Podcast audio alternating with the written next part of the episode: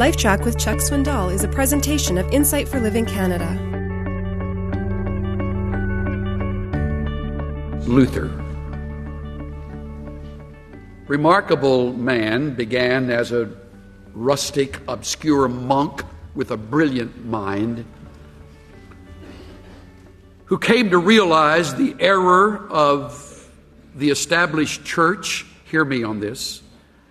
When it was not popular, when the world, at least his world, was wholly given over to the teaching of this false information, he saw falsehood for what it was. He stood against it regardless of the cost and thereby did not fear the price he would pay. This led ultimately to a hearing called a diet, the diet at Worms in the heart of Germany, where this, well, Philip Schaff describes it.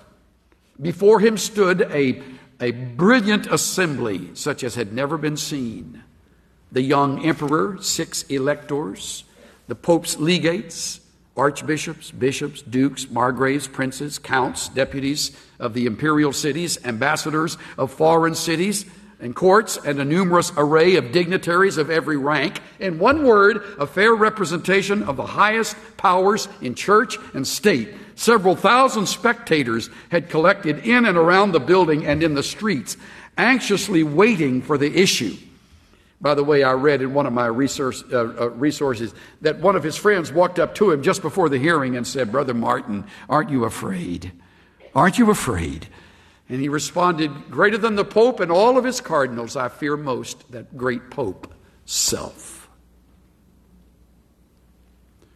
With quiet and, uh, and uh, uh, appropriate determination, he stood his ground, and when it came down to his moment, his reply was, Unless I am convicted by Scripture and plain reason, I do not accept the authority of popes and councils, for they have contradicted each other. My conscience is captive to the Word of God.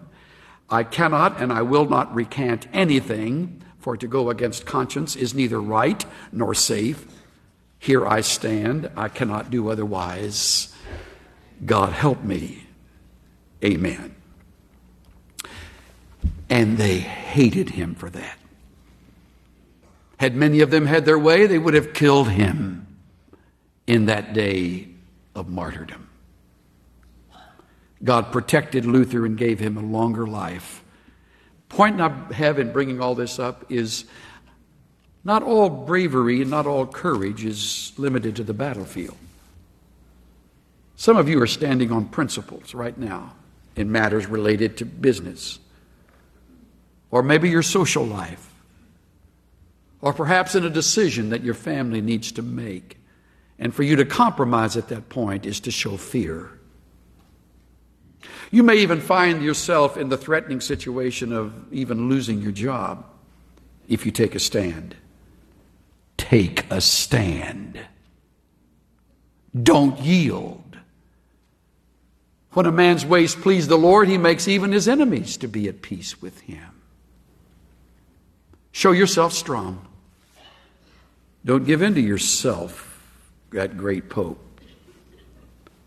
Greater than the Pope and all his cardinals, I fear most that great Pope, self.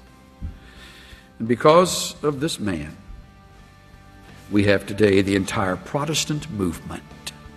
And he had no idea he was starting a movement. He was just standing for what he believed.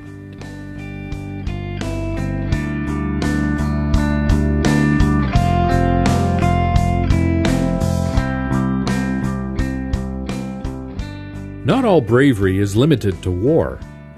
Daily life can be a battlefield. If you're facing a tough situation that requires great courage, don't compromise on what you believe. Take a stand. The world needs people who are committed to standing alone for truth. This is Steve Johnson of Insight for Living Canada. Listen to more of Chuck Swindoll's LifeTrac messages at lifetrac.ca.